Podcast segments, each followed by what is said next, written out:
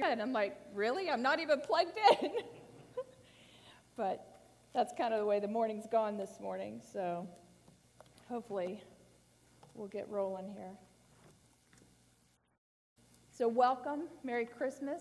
If I hadn't had a chance to say Merry Christmas to you, you know, we welcome the holidays as kind of a nice retreat from us, a nice retreat from the mundane, everyday toil of our lives, you know, from work and chores and all the different things that we have in our life because, you know, we can focus on the happier things, the more joyful things in our life, and the family and friends and presents. And who doesn't like presents, right?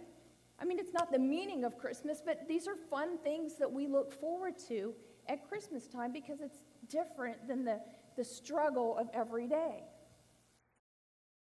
But when we talk about joy, sometimes we talk about joy like it's some mystical thing. It's something otherly. That it's not really a part of our life. It's something we want more of, and we all want more joy in our life. But we struggle with it sometimes. You know, eh, that, that person that just bubbles up, that's, that's full of effervescence and sparkly. Well, I'm guilty of this, but sometimes that turns me off because I'm not that way. My family can attest that I don't roll out of bed going, ta da! That's not me. Joy is not even on my radar after, until I've had several cups of coffee and the caffeine has kicked in. That's just the way I roll. But joy is something that I want. But especially for Christians, it's hard because, you know, we, we have this reputation of we are supposed to be joyful, happy people, happy all the time. Now, don't get me wrong, I'm not abdicating that we don't have mournful times or sad times, and I don't want to belittle that at all. That's not what this message is about. But what this message is about is trying to get us to remember what God has done for us. You see, joy has a past, joy has a present, and joy has a future in our life. And it's not just this emotion that is inward and has some outward expression in our life. It's a choice, it's an action, it's an actual event that we can pinpoint where God was doing things in our life, where the kingdom of God broke into our life and saved us and rescued us and redeemed us. Joy is rooted in our lives as Christ followers. It has a past, it has a present, it has a future, and there's a journey of joy in our lives. It's historical, and it's current, and it's foundational, as we'll talk about today, for our future. We can see the journey of joy by remembering what God has done in our life. We can do it by understanding and knowing God and, and through fellowship and relationship, by his character and very nature. You see, he transforms us even in the midst of negative circumstances. And he brings about great blessing and joy. And there's an expectation then of things to come in our life. And we will look forward to that. Now, this is not some made up and manufactured joy, but it's a result, again, of our relationship with the Lord, who is actively involved in our life. He's actively involved in the followers of Christ because he rescues. He's a rescuing, saving God, redeeming us, revealing himself to us. Eugene Peterson says, Eugene Peterson says this of joy joy is the verified, repeated experience of those involved in what God is doing. And it's not just some requirement of Christians, but it's a consequence of our discipleship with Him.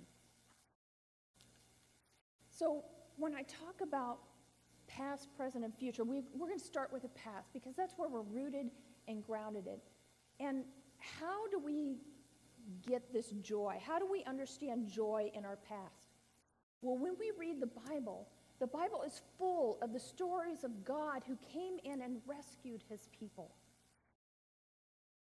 Now, I came across, reading a book by Eugene Peterson called The Long Obedience in the Same Direction.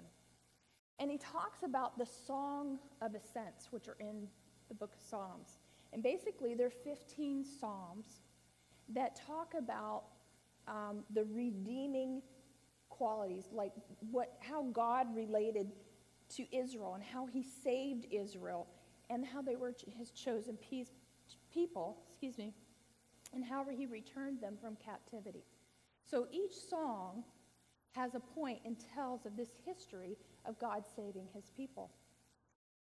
Now, when you talk about Palestine, they have this ridge of mountains, they have hills, but they have a vast desert. It's empty and it's dry. And then you have this mountain of God that they keep talking about. Well, you see, it was customary that the pilgrims, if you will, the Israelite people, would go to travel to the mountain of God to worship him. And even annually, three times annually, they go for um, Passover, they go for um, Pentecost, for the Festival of Weeks, they go um, for the Festival of Tent or Booths, which is Tabernacle. So three times they would come to the temple to worship. And these songs of ascents, um, there are actually steps at the temple. And at each step, they would sing one of these songs of ascent. And then they go to the next step and sing the next song of ascent. So this was part of their history, their oral culture to remember what God had done for them. Now, as you know, Israel went into captivity. It was actually, Israel was in the south and Judah was, I'm sorry, Israel was in the north and Judah was in the south. And at one time, Israel is captured by the Assyrians, and Judah is basically utterly destroyed by Babylonian. The Babylonians come in, and with all the inhumanity that war brings rape, destitution, cannibalism, death they marched these people across this desert 600 miles. So, as you can imagine, many of them didn't even make it that journey. But they're in captivity. And we think that this psalm, Psalm 126, is probably written by Ezra as to commemorate what God has done as the exiles at the decree of King Cyrus are finally released after 70 years of captivity to go back to their homeland. Now, if you can imagine, they're, they're astounded, they're in disbelief. And so I want to read this Psalms, if you could put it up for me. Now, I have the, the NIV version here. Actually, um, what, I'll ha- what I have for you is the message, so I'll just read this for you. It seemed like a dream, too good to be true. When God returned Zion's exiles, we laughed, we sang. We couldn't believe our good fortune. We were the talk of nations. God was wonderful to them. God was wonderful to us. We are one happy people. And now, God, do it again. Bring rains to our drought stricken lives. So those who planted their crops in despair will shout hurrahs at the harvest. So those who went off with heavy hearts will come home laughing with armfuls of blessing. You see, they had been in captivity for seven years. They had hung their harps on the willow, so to speak, because they couldn't sing anymore. There was no laughter, there was no joy, not in captivity. The Babylonians had stripped them of everything they knew and the lifestyle that they had known. And they were in servitude for 70 years. That's a couple generations. And here is this psalm, though, because God comes to the rescue. Now, what you'll notice about this verse, if you can go back up to verse 1, if, if you can, is that the first two verses are past tense. They basically show the memory of God's lives, or I'm sorry, memory of God's acts in our lives. Verse 3 then, he says, We are one happy people. That's a present tense. That's speaking of us now. And then verses 4 through 6 are future tense. Future tense. They're an expectation of joy based on God's promises to them. You see, when the first exiles were out, not everybody got to leave Babylon. It was the first wave. And then you actually had two more waves generations later come out. And that's what Nehemiah talks about is the last generation of those exiles coming out. But these psalms are written to commemorate that event. So now you're talking about, okay, we have this song and it talks about what God has done. But what, what did God do? You see, this, the stories are only alluded to here. But these people were, knew the story because they lived the story. So we have to kind of read into it here and see what he's talking about. You see, because servitude didn't start with just under the Babylonians, it started way back after Joseph's time with Egypt. In fact, they were in servitude and slaves under the Egyptians for over 430 years. Exodus 12 tells us that.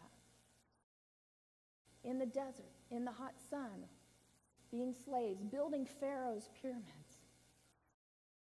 And then suddenly, God shows up on the scene. Suddenly, the horse and rider in the sea. Suddenly, they are shouting victory. They are on the other side of the Red Sea, and their enemy is destroyed. Suddenly, after 430 years of servitude. David, we read about David practically having guerrilla warfare with the Philistines. Now, he's been anointed king,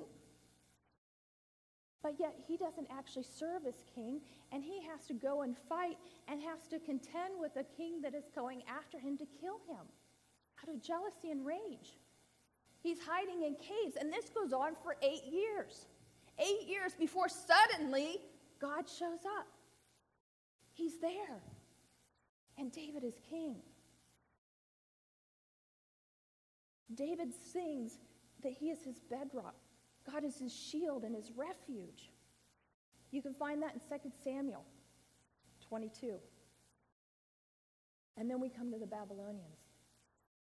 70 years of inhumanity. And suddenly, King Cyrus does a decree, and they're released suddenly after 70 years. It's impossible miracles. None of these rescuing salvation acts happened at their hand.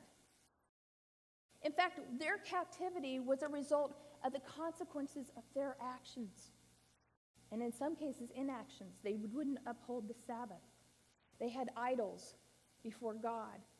They let life on their own choosing tear their lives down. But God, in His grace and His mercy, shows up and saves them. So, this verse talks about here, it seemed like a dream. It was too good. I mean, they couldn't believe it. They had, there's an old saying if you hang long enough, you get used to hanging. My father in law used to say that. When you're in captivity, you take on the lifestyle and the mindset of being in captivity. You have now not just this physical imprisonment, if you will, of being in captivity, but you have the mindset of a captive. You are a prisoner to your own thoughts of sin and unforgiveness. They hold you in. It was a dream when they were released. Suddenly he came, and suddenly their lives were changed. So now that brings us here to today. What does them being released have to do with us today? we can look and point at those salvation acts, those salvific acts of God, and know that He does work, that He does show up in the midst of our circumstances and our situations. Again, joy is that verified, repeated experience. You get to experience, you get to have joy and God's saving act in your life. Paul and Silas in prison. They're not complaining. Instead, they're singing. And the chains fall off. Their mindset was not that they were in prison, their mindset was, I'm worshiping God no matter what. And their chains fell off. James tells us that there's joy in trials, to count all trials as joy because it brings about deeper faith and deeper maturity in us. Those aren't things we like to hear. They're not comfortable verses, but it's true. Joy is proven through hardship. Again, another one. Ooh, we kind of prickle at that. But we don't get or grasp sometimes the goodness of God until we're down here, until we need Him. Because when we're way up here and the, the pie in the sky and we've got the fancy cars and the fancy house and the great job and great friends, we don't seem to have a need for Him. And we become forgetful. But, folks, we need the Lord. And it's these times when we're down here that we need Him. And He rescues us even if we put ourselves down there, even if we drink too much, even if we are addicted to drugs, even if we make poor choices in relationships, God saves us. Now, when we talk about joy in the present, it's not just his saving act, but it's also Jesus, his nature, his character, himself. It says we can have joy in his presence. Psalm 16:11. In his presence is the fullness of joy. Well, you will never know that unless you try to be in his presence. You will be separated from it unless you seek his face. God is the source of joy. God is the object of joy, and there's this sense of joy that comes from being secure. That you're not tossed by the wind and the wave in your decisions because you know that God has got you in his hand. It's been a rough year. We've had a lot of transitions and a lot of things go on in our life. But God has always had us. And so even if the joy is not way up here in this outward bubbly emotion, there is a joy in the sense that I am rooted and planted in Christ and I know where I stand and I know that there is an expectation to come of what he's going to do because I can look in the Bible and see what he has done. I can look at my own life and see five years ago that he did this and he did that. And I know that he is active even when I don't see him. Because during that 430 years, or during that 70 years, or that eight years, whatever amount of time it is, God was working that whole time, changing me, transforming me, changing my mindset each step of the way. Even Jesus. You know, we're talking about God because God is the Old Testament and they recognize God. But then Jesus comes on the scene in the New Testament and he exemplified joy. He called himself the bridegroom. Hey, that's the best gig in town, right? You gather friends, you're looking forward to the bride. You're going to the bride. It's a celebration of life. Jesus was accused of being a wine bibber and being with lowly people. Why? Because he loved people. He socialized with people. He cared about people. He was full of life and living life and doing life with people. The wedding, he turns the water into wine. He's about celebration. But there's joy for us as well as being followers of Christ. It says that joy is a part of being fruit of the Spirit. It also says that joy with the Holy Spirit is a mark of the kingdom of God. And I kind of briefly said that earlier, but anytime God's kingdom showed up, it was God's rule and reign that breaking into the here and now, breaking here to the mundane, it was an act of joy.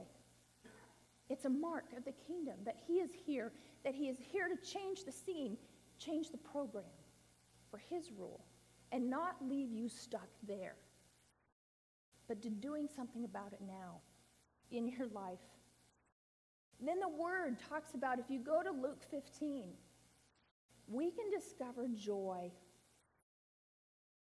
as a treasure. You see, Jesus had this mindset, and he tells us these three parables in succession. He talks about um, the lost sheep, and then he talks about the lost coin and the lost son. He talks about how much joy there is in heaven over one sinner repenting than over the 99 that were lost as far as the sheep is concerned. He talks about the angels rejoicing over the lost coin. And he talks about in the lost son, families celebrating. Have you been celebrated?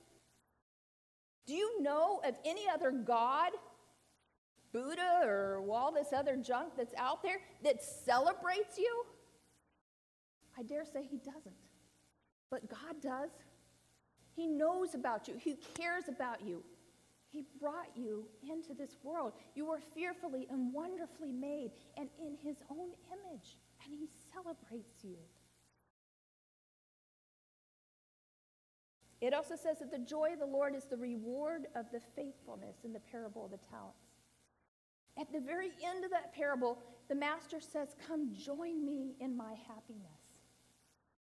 It wasn't just a test. It was he wanted you to share in his joy. He wanted you to share in the gifts that he has for you.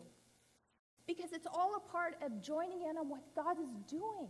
It's this experience that we have with him as followers of Christ. Jesus confers on his followers not just peace, but joy.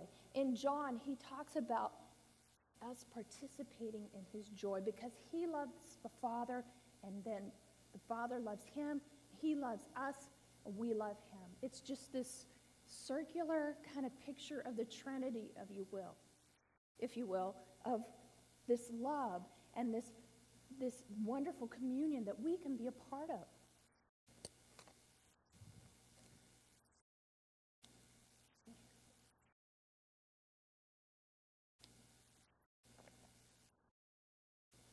Jesus is able to change our perspective. When we talk about being in our circumstance, in our situation, he can turn our wailing into dancing. And joy comes in the morning. He changes that sackcloth and gives us oil for gladness. But see, sometimes we don't feel it right now because, you know, you can't see the tree for the forest sometimes. We're doing life, and where our mindset, remember, is stuck on where we're at and what we're doing. But look at what the psalm says. It talks about the future. It says, Do it again, Lord. What you did back then, do it again. And sometimes that's a cry of our heart, isn't it? Lord, bring yourself to this. Break in here and now. I need you now, Lord. It's the cry of our heart. Do it again. Bring that miracle to us. Bring that healing, Lord God. Restore that relationship. We want it. We ask for it. And Lord, we ask that you do it again. And that's what this psalm is saying. Because it expects things to come. It talks about restoration. Restore our fortunes, Lord. And it talks about hope reigns in our drought stricken lives. Well, the Negev is a vast desert, and we kind of mentioned that. They actually only get 200 milliliters, I read, of rain when it does rain. That's like, and Mason's probably getting his calculator out right now, converts to 6.286 ounces of liquid, which is less than a cup. And yet, when it rains in this drought stricken land, you know what happens in the desert? Does anybody know? It blossoms, flowers over that little bit of rain, over that little bit of sustenance. Living water creates a change in the landscape of our lives. just that little bit. An ample word. What is that phrase that uh, a good word is like apples of gold in a setting of silver? It restores and renews and refreshes us. And it reminds us, oh, yeah, Lord, you're here. It talks about sowing despair and the returns that we get. And it, see, it goes from this into this farmer agricultural um, phrase because that's what they knew. Even in the desert, there were people bringing spices. They had the spice road. There were farmers that would throw their seed and, and this ground that looks like it couldn't produce anything. And sometimes when we go out and we share the gospel, it's like, gosh, I don't know. There's, there's just nothing there. I, I don't know. You know? But God causes the rain, God causes the growth, and there's a return. Sowing despair, they come back with harvest. It, and in the IV, it's or new NIV, it's sheaves. In other words, their their arms full. They cannot carry the harvest that they get from those seeds that they sow.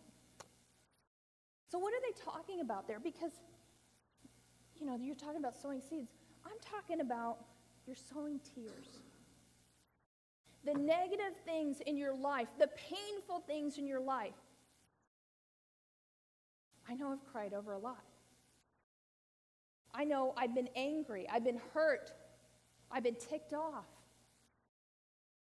And I know that things in my past, you know, they leave a scar sometimes, and they scars on your back and scars on your consciousness, but God is there to rescue. God is there to change the landscape of your life and your perspective and your mindset that He is there to do something new and make something happen out of this ground that looks like nothing. Sometimes we are that ground and we look trampled and gross and dry and empty, and that is the way our lives feel. But that little bit of rain that God comes, that salvation act, that joy comes from experiencing entering our lives. Now, the common mistake, though, is that we have this futile strategy, especially us here in America, for trying to achieve joy. And the way we do that is to try to alleviate pain altogether. You see, if you're insecure, you kind of depersonalize your relationships. You don't get close, you don't get vulnerable. Or you try to nerve, you know, um, numb the nerve ends, if you will, because you don't want to experience pain. Or the pain that you've experienced, you don't know how to heal. So you try to soothe yourself instead of letting God heal you. We don't want to take risks. We have insecurities. Not willing to go there, not willing to do that. Don't ask me to go there, Lord.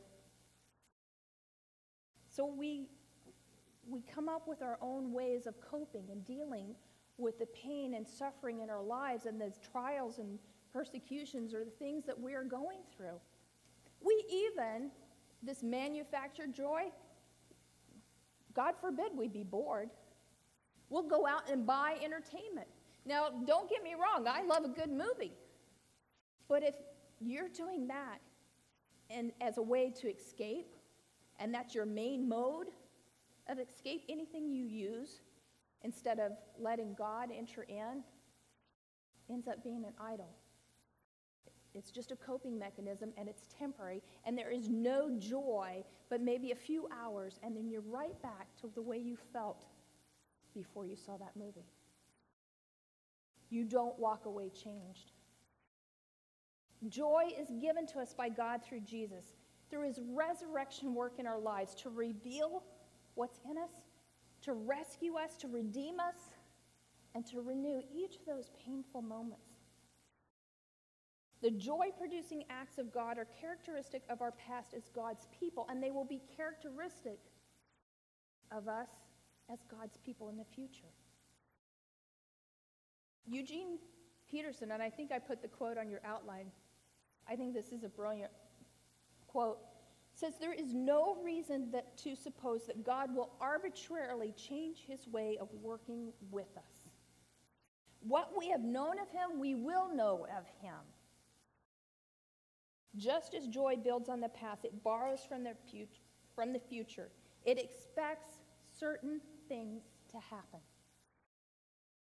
We assume that because God did these mighty miracles in the Old Testament, that it's old, that it's gone, and it was only for them.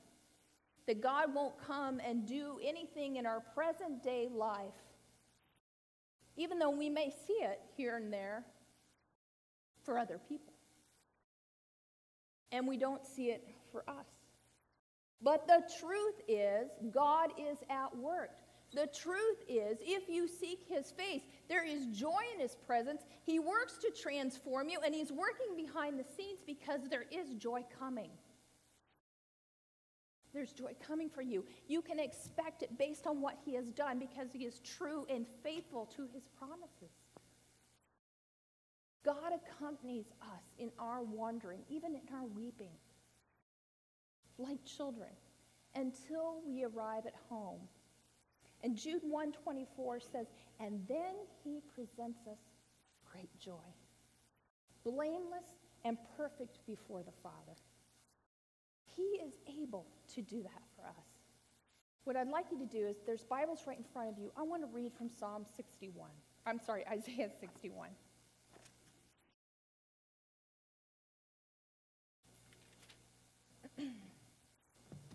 this is one of my favorite chapters in the Bible.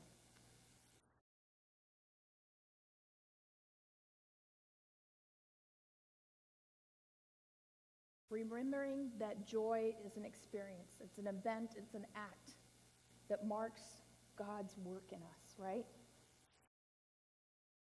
It says, The Spirit of the sovereign Lord is on me, because the Lord has anointed me to preach the good news to the poor. He has sent me to bind up the brokenhearted, to proclaim freedom for the captives, and release from darkness for the prisoners, to proclaim the year of the Lord's favor and the day of vengeance on God, to comfort all who mourn, and provide for those who grieve in Zion, to bestow on them a crown of beauty instead of ashes, the oil of gladness instead of mourning, the garment of praise instead of a spirit of despair. Now I want to skip to verse 7. Instead of their shame, my people will receive a double portion. Instead of disgrace, they will rejoice in their inheritance. And so they will inherit a double portion in their land, and everlasting joy will be there. You see, what God does for our future is not just for our future here in the next five to ten years, but it's our future in heaven that everlasting joy where he wipes every tear away, where there is no more suffering. That's a future with him. But it does not happen unless you are a follower of Christ. Unless you let him into your life, it will not happen. I know I want more joy in my life. I know you guys want more joy in your life. And we can have it. Isaiah 58 11 says that he satisfies your soul during drought. Even during dry, empty seasons, there is rain. Pope John Paul II said, For me, the great fruit of belief is joy. There is a God, there is a purpose, there is a message to things. There are realities that we cannot guess at, and there's a big piece, and you are part of it. There is a reason for the things that we go through, and God uses them for us. Now, I want to close at this time, but I think John had some things that he wanted to add, and he had some words for people. But I want to be very specific, specific. If we could have our prayer team members come up, please. If you'll stand with me. I think, because I know just from the year that I've experienced, that there are some of you that are dry, you are empty, and you want relief. You need that rain. And we want to we want to pray that God's rain and blessing and that experience of joy will come into your life. I think there's others of you, I think, um, that have some chronic things going on in your bodies that you need relief from as well. You know, the kingdom of God breaks in here now. And I think some of us, some of us have toiled, we've worked hard, and we still, as I just watched the Jerry Maguire movie the other night, show me the money. show me the money, Lord, right? We need restoration in our finances and marriages and things like that. So I want to invite John up.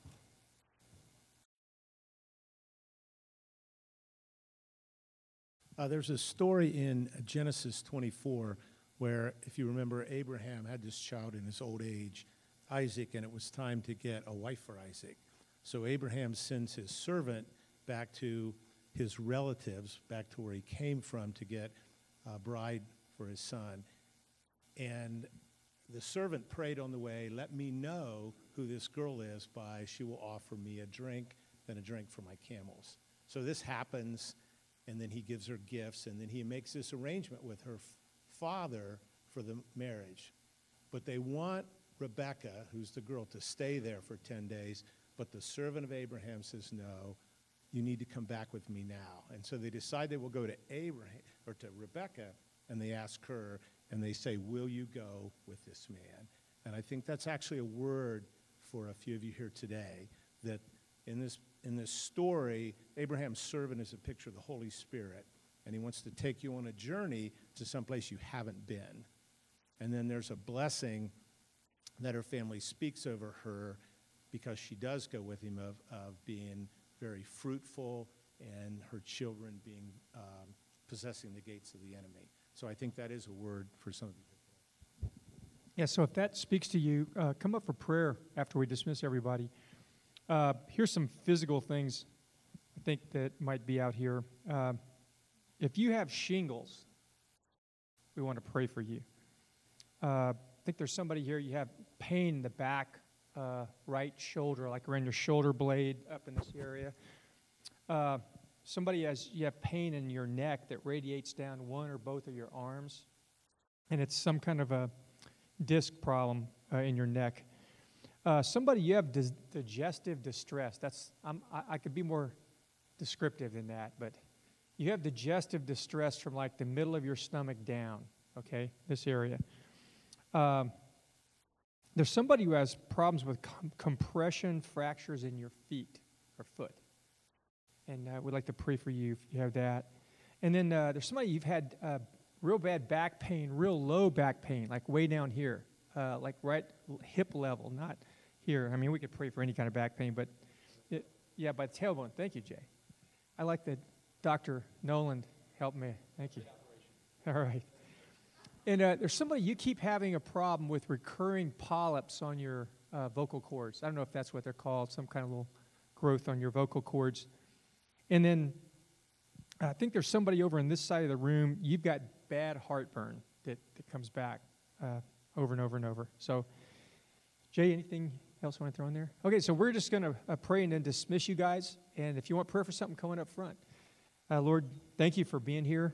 Uh, thank you for your word. And we, we do want to welcome your joy. We know it's, it's available to us even in the hardest times in our lives, as, as Lisa showed us uh, we invite your spirit to come and help us to experience that joy even in, in those valleys and dark and challenging moments and hardship and, and whatever circumstances we're in.